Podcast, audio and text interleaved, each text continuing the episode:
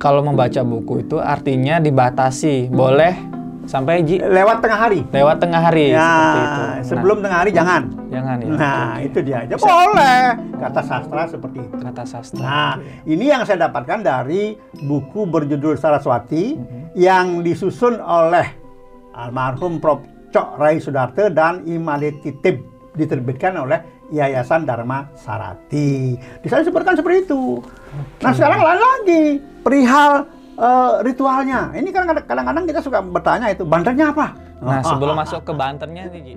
Sebagai sosok seorang dewi kan, Iya. selalu diidentikan dengan Dewi Saraswati. Kenapa tidak dewi-dewi yang lain nih, Ji? Saya pernah dipertanyakan seperti itu Ji, sama teman-teman. Jadi begini, ada tiga dewi yang sebetulnya menjadi katakanlah pemokok ya, Pemokok. yang yang sangat berperan besar karena tiga dewi ini merupakan akhirnya merupakan sakti-sakti Trimurti. Seperti tadi saya katakan bahwa Saraswati menjadi saktinya Brahma. G. Lalu Sri Laksmi menjadi saktinya Wisnu. Wisnu. Kemudian eh, Durga, eh, Parwati, Durga itu menjadi saktinya Siwa. Dewa Siwa. Nah, kenapa Saraswati? Karena masing-masing dewi ini sebetulnya punya peran sendiri-sendiri.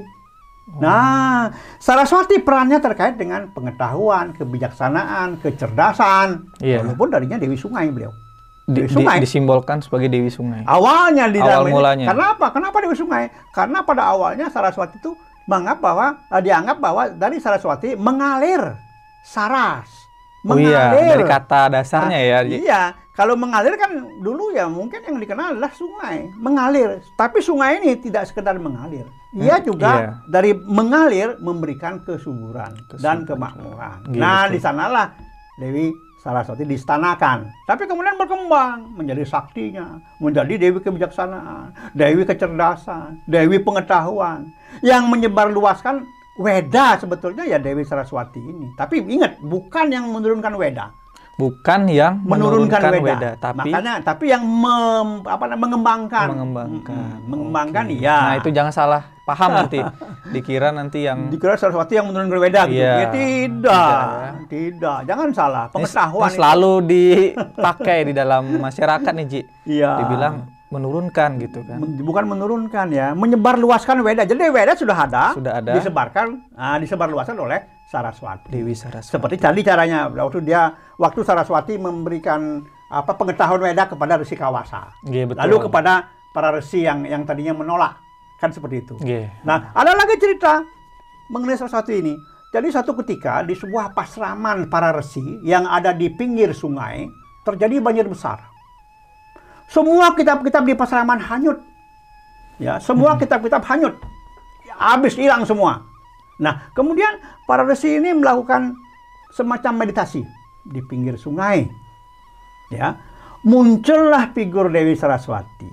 Akhirnya buku-buku, kitab-kitab, pustaka-pustaka yang hanyut tidak bisa ditemukan lagi, Ditemukan lagi. ditulis ulang oleh para resi dengan tuntunan Dewi Saraswati. Dewi Saraswati. Maka sejak itulah sebetulnya muncul pemujaan terhadap Dewi Saraswati. Dewi Saraswati. Oh, Jadi ini memang unik ini, memang unik Iya. ya. Tidak zaman-zaman itu belum bicara Brahma, belum bicara eh, istilahnya belum jadi saktinya. Brahma mungkin sudah ada ya. Pasti Sudah sudah, ada, ada, Brahma. Wisnu Siwa pasti sudah ada. Tetapi saat itu tidak diperbincangkan mengenai. Brahma ini. Nah, selanjutnya nih, Ci. Tadi kan bicara Banten ya. Iya. Mungkin dijelaskan secara singkat mengenai hubungan dengan Bantennya seperti apa nih. Jadi begini, umat Hindu selalu menggunakan sarana berupa sesaji atau bebantenan. Iya, nah, Nah. saya potong sedikit, Ci. Iya. Karena kita Hindu Nusantara, berbicara Hindu Nusantara, mohon dijelaskan, Ji. Mungkin Iya. di Bali seperti apa, di Iya. Jawa, di Timur, mungkin Kalimantan, Iya. biar nanti umat juga paham. Ya, Eh, kalau kita bicara sesaji itu bicara Banten ya. Iya. Jadi ada gambaran umum tentang Banten. Gambaran umum. Umumnya Banten terdiri dari penyucian, Heeh. persembahan atau ayaban, Ayaban. dan saksi. Tetapi dalam Saraswati biasanya Banten atau sesaji ini sangat-sangat disederhanakan, sangat sederhana. Kadang-kadang malah sekarang saya lihat hanya berupa satu tempat saja, Banten Saraswati. Ya, padahal eh, kalau kita mengikuti tatanan Banten ya harus ada penyucian. Tapi untuk Saraswati biasanya disederhanakan. Nah, Disederhanakan. ya, jadi yang penting ada sesayut Saraswati namanya. Ini yang penting. Sesayut itu artinya apa, Ji? Sesayut itu asal katanya ayu, ayu itu rahayu. Oh, Dia berupa persembahan. Iya. Jadi sebetulnya sesayut Saraswati di Bali nih ya. Sesayut Saraswati tujuannya apa? Untuk mengucapkan terima kasih atas kehadiran Saraswati yang selalu memberikan atau menganugerahkan pengetahuan. Iya. Jadi selalu. Dan Saraswati kan nggak satu hari, Berapa, Ji? dua hari mestinya kalau menurut yang saya baca ya. Men- iya. Itu eh, pada hari Sabtu manis waktu gunungnya kita Iya. mengucapkan terima kasih Iya. ya atas kehadiran dan anugerah. Besoknya itu banyu pangaweruh, banyu pangaweruh air pengetahuan. Jadi sesungguhnya kalau kita lihat secara metafisik dengan dilukatnya umat Hindu pada saat banyu Banyu pinaruh, Pinaruh ini. itu sebetulnya satu pola di mana kita akan lebih mudah menerima aliran pengetahuan dari Saraswati. Di- di- Artinya apa? Ketika suatu saat kita mengalami masalah Iya. dalam hidup ini setiap hari pasti ada Selalu, masalah. Ci. Ya, Itu selalu ya, selalu saya Bisa ringan dan bisa berat. Iya, apalagi anak muda. Waduh. Nah. Galau gitu kan. Solusi itu kalau dia muncul maka Iya. tidak lepas dari peran Saraswati. Iya. pastilah Saraswati yang menganugerahkan sehingga sehingga semua solusi dalam kehidupan manusia Hindu sesungguhnya berasal dari Saraswati maka puja Saraswati seharusnya atau wajib dilaksanakan dilakukan oleh umat Hindu setiap hari Setiap hari. setiap hari karena setiap hari kita ada masalah setiap hari kita berharap ada solusi Menjawab- lalu Iya, betul. Saraswati lah yang punya peran itu. Seperti Iya. itu. Jadi memang benar bahwa Saraswati wajib dilantunkan pujanya setiap hari. Nah, ingat nih pemirsa, Bapak Ibunya dan teman-teman, artinya puja Saraswati tidak hanya dilakukan di saat perayaannya saja, Ya. tapi bisa Setiap dilakukan hari. setiap hari. Karena dia adalah Dewi kebijaksanaan, Dewi Kebijaksanaan. pengetahuan, Iya. Dewi kecerdasan.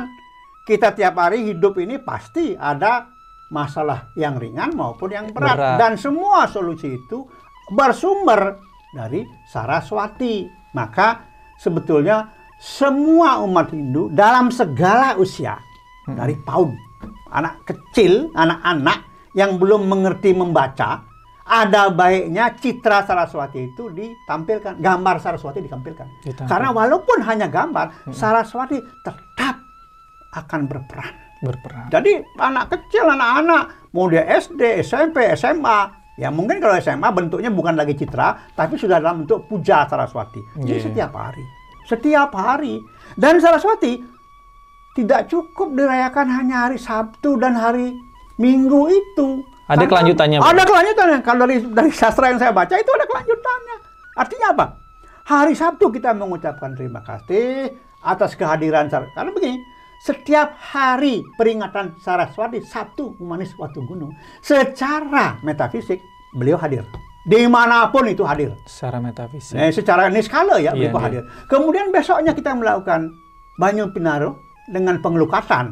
Ya, itu mempermudah penerimaan pengetahuan dari Saraswati. Hmm. Hari Senin Iya. namanya Somaribek. Ini Somaribek. Bali Bali ini hebat. Bali ini hebat.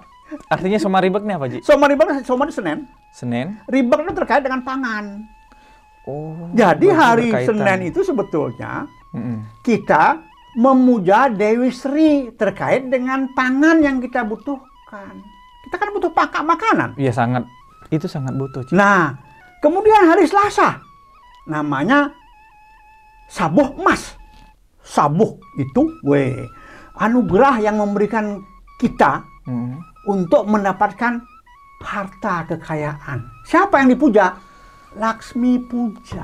Laksmi Puja. Terakhir hari Rebo kita kenal dengan pagar wesi. Ini pemujaan untuk Siwa dalam peran sebagai guru.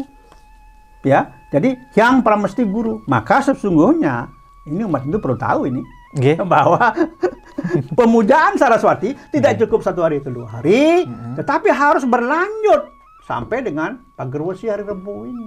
Full itu. full ini. Ini Saraswati ini. Saraswati.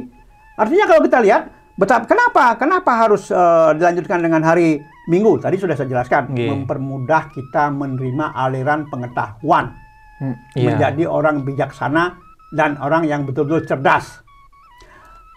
Hari ketiga Senin tadi, ya Senin ini. Semua ribet. Kenapa pangan Sri? Karena begini, orang-orang yang dibag yang sudah berpengetahuan, apalagi dia bijak karena dia cerdas, Mm-mm. maka sebetulnya dia akan dengan mudah mendapatkan pangan, mendapatkan kebutuhan hidup, Kebutuhan makanan dan lain sebagainya. ini. Iya.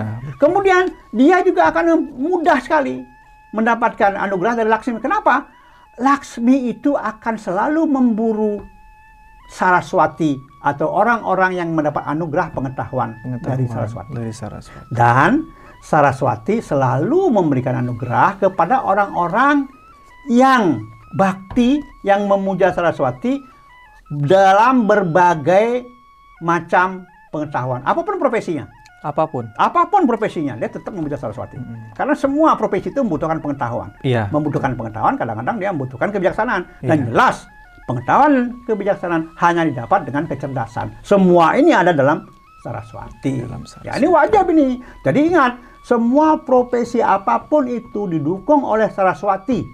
Karena membutuhkan pengetahuan atau berasal dari pengetahuan Saraswati sendiri. Sendiri. Jadi ini, ini perlu ini. Nah masalah saji Banten tadi, kalau di Bali intinya pastilah ada peras. Ya itu Iya. peras sebetulnya ini satu paket nih. Peras, ada eh, sesayut, ada cecek. Cecek nah itu cecek. Ceceknya di Bali ada. Jadi begini. Cecek ini yang unik Cecek juga ini unik ya. Iya, unik. Unik ya. Cecek ini diyakini ada atau punya akses di dimensi kita, dimensi skala dan dimensi ini skala. Ini skala. Artinya kalau dia punya akses di dua dimensi, berarti dia bisa jadi penghubung, bisa jadi penegas. Artinya apa? Kalau misalnya katakanlah begini, ini ini, ini kebiasaan kita ini. Kalau ada cecek bunyi, bunyi panjang, cek cek cek cek panjang gitu kan. Wah, kita sudah berpikir ada apa ini? Apalagi dijatuhin, Ji. Di kepala katanya. Aduh, saya ketiban sial katanya. Gimana ya, itu, Ji? juga. Cecek itu nggak pernah membawa sial. Iya, betul. Dia itu yang jelas, kalau betul dia punya akses di dua dimensi, yeah. maka dia sebetulnya hanya memberi tanda. Tanda Apa yang sedang kita bicarakan, dia berbunyi itu menegaskan. menegaskan dalam hal menegaskan dalam hal benar nggak? Oh. Penegasan itu. Ya. Jadi kita makanya di sini apa? Itu sebetulnya yang, yang kalau boleh kita kaitkan dengan Saraswati Iya. yang menun yang menuntun si cecek berbunyi itu Saraswati sendiri. Maka dalam Banten ada cecek dari tepung itu Hmm. bahwa walaupun sering kali kita tidak bisa langsung berkomunikasi dengan Saraswati, G. ya cecek inilah sebagai perantaranya. Mewakilkan. Katakanlah perwakilannya cecek ini. Artinya apa yang kita lakukan itu Iya, makanya ini jadi semacam anu buat kita buat apa eh, semacam pembatasan. Hati-hati. Jangan ngomong yang tidak benar, jangan sembarangan kita kalau berbicara. ngomong yang tidak benar kalau di- Dia bunyi. artinya bakal terjadi. Kena karma, Iya. kena karma. Iya, iya. Itu dia. Makanya hati-hati. Ya, kita ngomong tuh perlu hati-hati. Iya, Ji. Ya, kalau kita ngomong hati-hati, cecek itu berbi- eh, berbunyi, Hmm. berarti dia menyampaikan kepada Saraswati penegasan orang ini benar. Positif Iya. buat kita. Iya, betul. Kan itu sepertinya. Ya, Nah, ini dia. Berarti harus bijak, Ji, dalam berbicara artinya kan. Nah itulah dia. Maka terjadi zaman eh, Ramayana ketika Sang Kumbakarna bertapa dengan hebat, dia membuat para dewa eh, gelisah. Ini kisah lagi. Akhirnya dia harus diberikan anugerah. Tapi bahaya kalau anugerah dewata diberikan kepada Kumbakarna. Iya. Karena bagaimanapun dia tetap dia seorang raksasa. Artinya apa? Ini anugerahnya harus tidak boleh dibatalkan, tetapi harus dipinggirkan atau atau di di di eh, rubah. dirubah. Di sanalah Dewi Saraswati menyelinap begitu kata-katanya menyelinap di lidahnya Kumbakarna Di Kumbakarna. sehingga Kumbakarna salah ucap dari dia harusnya mengucapkan suka pada Mm. senang selama hidup ternyata yang terucap supta pada tidur selama hidup sehingga dia tidak bisa ikut berperang, Berperang. Sudah belum dia tidak bisa setiap saat muncul dia harus tidur terus nah inilah ya hati-hati dengan Saraswati Iya. tapi kita sangat butuh Saraswati Iya.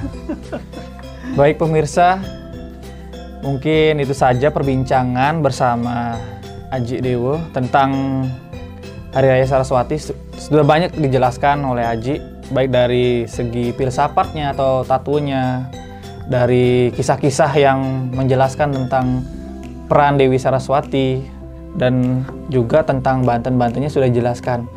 Mudah-mudahan apa yang dijelaskan oleh Aji Dewa bisa bermanfaat untuk Bapak Ibu pemirsa Hindu Channel maupun teman-teman di mana pun berada.